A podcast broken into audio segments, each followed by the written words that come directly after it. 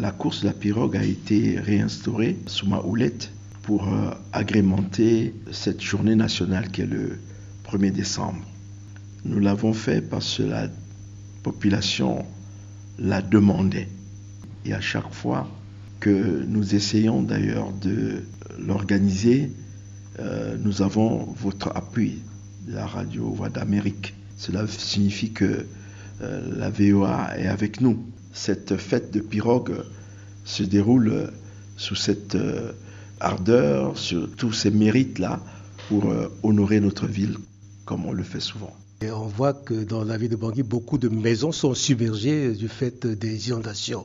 Et cela ne va-t-il pas impacter la course de pirogue le premier décembre prochain ? euh, Nous prions Dieu, puisque nous tous nous sommes des croyants, nous prions Dieu que cela se passe comme...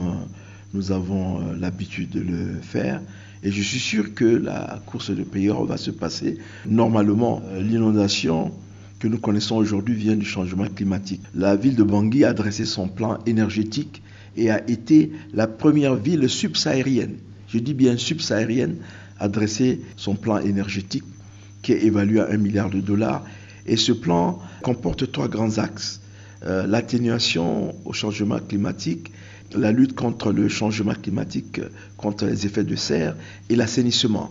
Et tout ça, vous voyez, ce sont des pans qui sont financés à hauteur de quelques milliards, à hauteur de quelques millions de francs C F A. C'est vrai que nous avons l'inondation, mais nous faisons attention à cela.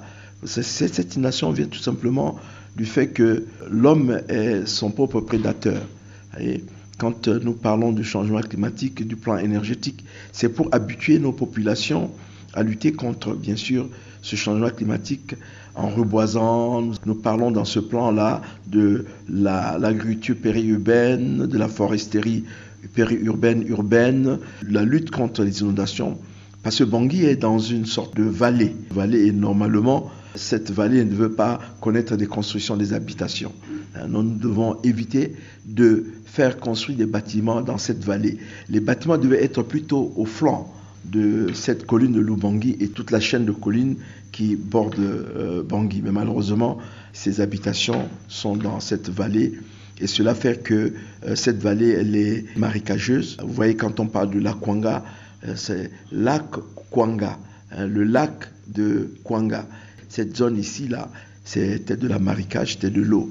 Et tout ça, Bangui est inondable euh, très facilement. Mais nous, avec la, l'appui du gouvernement, nous essayons de, d'être attentifs à cela et d'être alertes aussi.